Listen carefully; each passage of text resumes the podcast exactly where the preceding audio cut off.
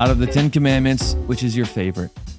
Favorite, favorite, favorite commandment, Yeah, kind of a dumb question, right? favorite prohibition. Yeah, Who likes rules? right. But but these are these are really important. yeah, they are. These commandments are really important because when you think about it, if you violate these, th- it doesn't make life any better. It makes everything worse for everybody involved. Right. And it, which is why it's kind of sad that we're pulling these out, at least in the US, pulling these out of public areas, because it's these commandments that brought order into a chaotic ancient world. Exactly.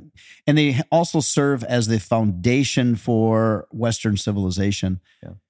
So let's, uh, Let's get into, it. this. Exodus chapter 20. You're listening to Between the Lines. I'm Junior, And I'm Scott. and I'll start reading. Okay. It says, Then God gave the people all these instructions I am the Lord your God who rescued you from the land of Egypt, the place of your slavery.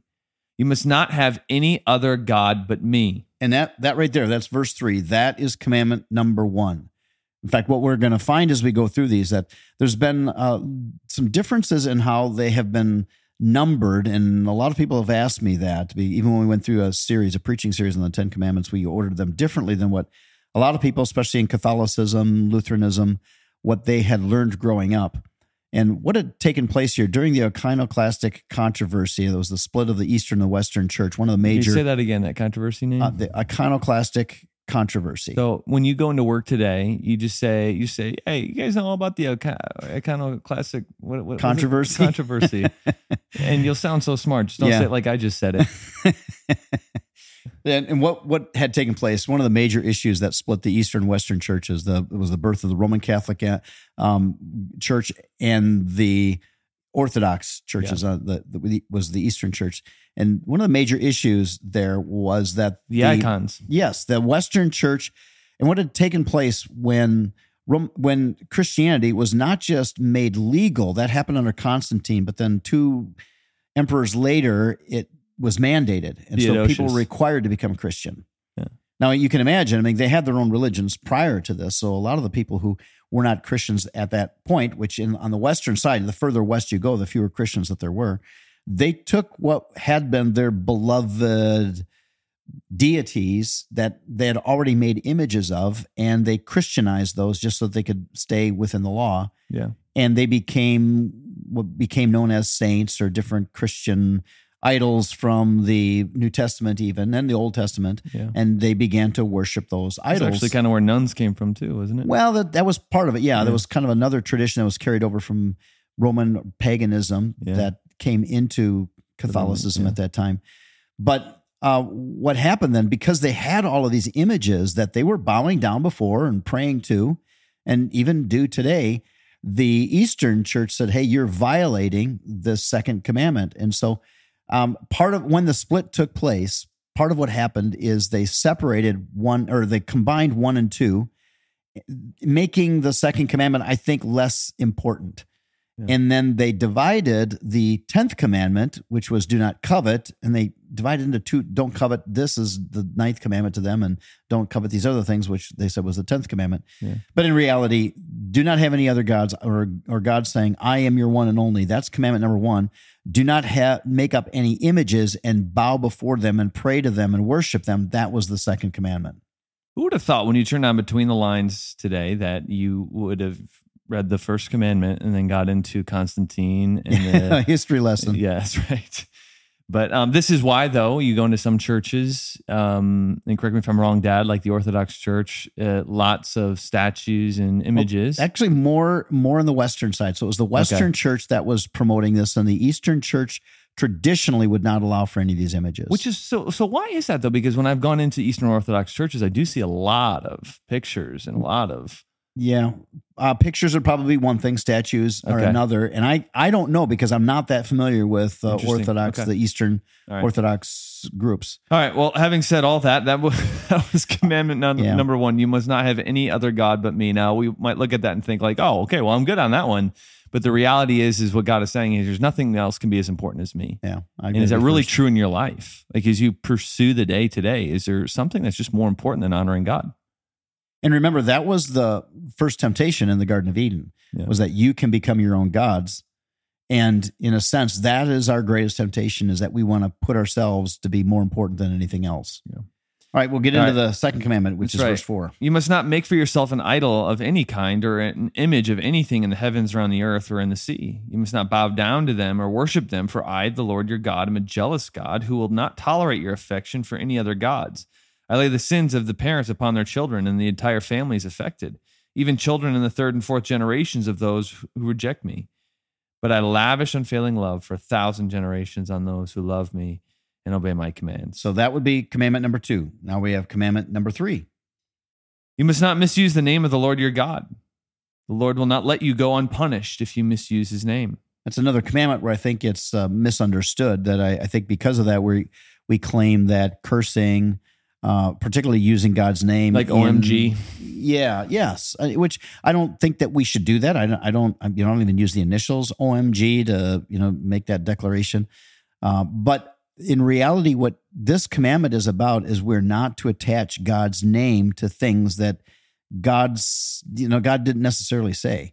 Yeah. And so I and we know that this was violated, let's say in the early days of the Americas with slavery when they would claim biblical reason for their practice of slavery and God is saying wait a minute don't attach my name to this I I'm not I'm not part of this I'm not endorsing that Yeah. but I do think also that there are a lot of professing Christians today and genuine Christians that do this because they want to attach God's name to things that they want to do. And so oftentimes you hear them saying, "Well, God is leading me to do this," or Yeah. and and instead God is saying, "Oh, wait a minute. You're you're making that decision. Go ahead and make the decision. I'm okay with you deciding things, but don't blame me for They that." spiritualize their desires. Yeah. Which is kind of what you were saying earlier when you had the idols and they were brought into the church, and let's Mhm. just kind of like spiritualize these then and just Christianize them. Right, right. That's essentially what, what you're saying here is that we do that with our desires. We do that with our own desires, yes. And I- and I'm not I you know, I do want to lean on God and follow his leading, but I also want to make sure that I'm taking responsibility. I think a lot of times when people say, "Well, I prayed about this and this is what God wants me to do," and and in reality it it it's really has it's it's just what they want to do and they're claiming that well and the, the problem is that when you say something like that you shut down any kind of discussion or advice Yeah. so if someone says well god is leading me to marry this person which i've, I've heard that time and again when it's a non-christian in other cases that would be a violation of scripture and they're saying well god is leading well i if if god is if god said to do this well how can i Yeah. say don't Yeah. Well, the reality I, I think is is that God is leading them to marry that person, but it's not capital G, it's little It's G. their and own it's God. the little G of their desires Yeah. and feelings. Yep. All right, so we get into the that's this is now the third commandment. Remember- we, we already did that. That was the third commandment was It's do the not fourth. misuse God's name. So now the fourth in verse eight. It says, Remember to observe the Sabbath day by keeping it holy. You have six days each week for your ordinary work, but the seventh day is a Sabbath. Sabbath means stop. It's a stop day of rest dedicated to the Lord your God. On that day, no one in your household may do any work. This includes your sons, daughters, your male and female servants, your livestock, and any foreigners living among you. For in six days the Lord made the heavens and the earth and the sea and everything in them. But on the seventh day he rested. That is why the Lord blessed the Sabbath day and set it apart as holy. I, Wow. I actually had a conversation with my Yeah. daughter about that this morning. We were just talking about Uh-huh. now today's not Sabbath, but you know, as we were having breakfast, we are just talking about Old Testament law, actually talking about the Ten Commandments. And my my daughter said, you know, what does Sabbath mean? I said, well, it means stop. And so she said, so I don't have to do homework on Sabbath. I said, well, absolutely. But you know what that means? The other six days, you better bust it Yeah. and do That's all good. your homework and get all your work Right. done. I think this is the commandment we violate the most. We claim that this is only for the Jews, for Israel, but that there's nothing in there that indicates that this is only for Israel. Yeah. But we're running out of time, so Yeah, you want to take it to verse 12? Because I don't Yeah. like this next commandment. So you want to take that one? honor your father and mother.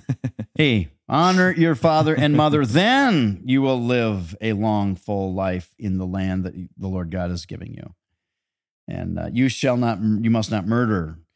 You must not commit adultery, seventh commandment. You must not steal, eighth commandment. You must not testify falsely against your neighbor, ninth commandment. And then, tenth commandment, you must not covet your neighbor's house. You must not covet your neighbor's wife, male or female servant, ox or donkey, or anything else that belongs to your neighbor. So, why they would divide that commandment, I don't know, but they did. Anyway, verse 18 then, when the people heard the thunder and the loud blast of the ram's horn, and when they saw the flashes of lightning and the smoke billowing from the mountain, they stood at a distance, trembling with fear. Man, I'd love to talk about all of this. Oh, yeah. You know, this chapter so much, but uh, again, we're just doing a reading. Yep. And they said to Moses, You speak to us, and we will listen, but don't let God speak directly to us, or we will die. Don't be afraid, Moses answered them, for God has come in this way to test you so that you, your fear of him will keep you from sinning. And as the people stood in the distance, Moses approached the dark cloud where God was. That is an interesting thing that he just said, though, that it will keep you from sinning. Sometimes, you know, especially when we get into habitual sin, sometimes the solution is I just need to fear God Yeah, more. the fear of God is healthy for us, just as the fear of parents is healthy for children. And the Lord said to Moses, Say this to the people of Israel You saw for yourselves that I spoke to you from heaven. Remember, you must not make any idols of silver or gold to rival me.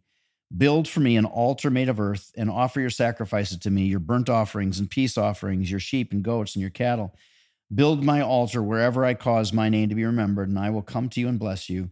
If you use stones to build my altar, use only natural, uncut stones. Do not shape the stones with a tool, for that would make the altar unfit for holy use. And do not approach my altar by going up steps. If you do, someone might look up under your clothing and see your nakedness. And with that, we end the chapter. Hmm. Uh, but let's uh, let's get over to Proverbs. Movie Exodus twenty is so good, and then there's going to be follow up for this. Of course, we'll be talking about in the in the days ahead. Right. So we're over in we're Proverbs thirty because today is the thirtieth, and uh, you know I I picked this one out because it fits with the Ten Commandments, and I just thought it'd be good for you, Junior. And that is, some people curse their father and do not thank their mother. I think maybe in modern day vernacular, some people make fun of their father. uh, verse 12, they I feel think you do more than making fun of than I, do. I think I probably do. I make make fun of you a lot more. Um, they feel pure, but they are filthy and unwashed. In, in in all actuality, there's some real seriousness in this. That we have a great obligation, and if we got young people listening, man, and I know we do. I know we do. You've got a great obligation that when you rebel against or when you dishonor your parents, you're actually is dishonoring the God who purposely gave those parents to you. Yeah. You look at verse 17, it makes it even more serious. The eye that mocks a father and despises a mother will be plucked out by ravens of the valley and eaten by vultures. Ooh. Mhm. Uh, so there's there's a curse upon I told my daughter, my dishonor. daughter, that when she was three, Oh. she rolled her eyes at her mother, and I quoted that about the ravens plucking the eyes. Oh my! I bet that did its trick. Hey, sometimes the fear of God makes you not sin, as we just read. So Yeah. I'm still okay with that one. So uh, we've got uh, National Day of something today, yeah, right? it's National Um, Checklist Day, October 30th. I usually don't like checklist, Dad, but I've been learning that Mm. every Sunday night to end Sabbath, I make a checklist for the week. I want to get this done Monday, Tuesday, Oh, that's good. Wednesday, and it's a huge help with the guide throughout the week. It's like a Set some goals helpful. for you. That's awesome. Yeah, yeah. good So practice. Maybe, maybe introduce that in your life if you haven't been doing that. It was good All being right. with all of you today, Yep. and we'll look forward to being back again tomorrow.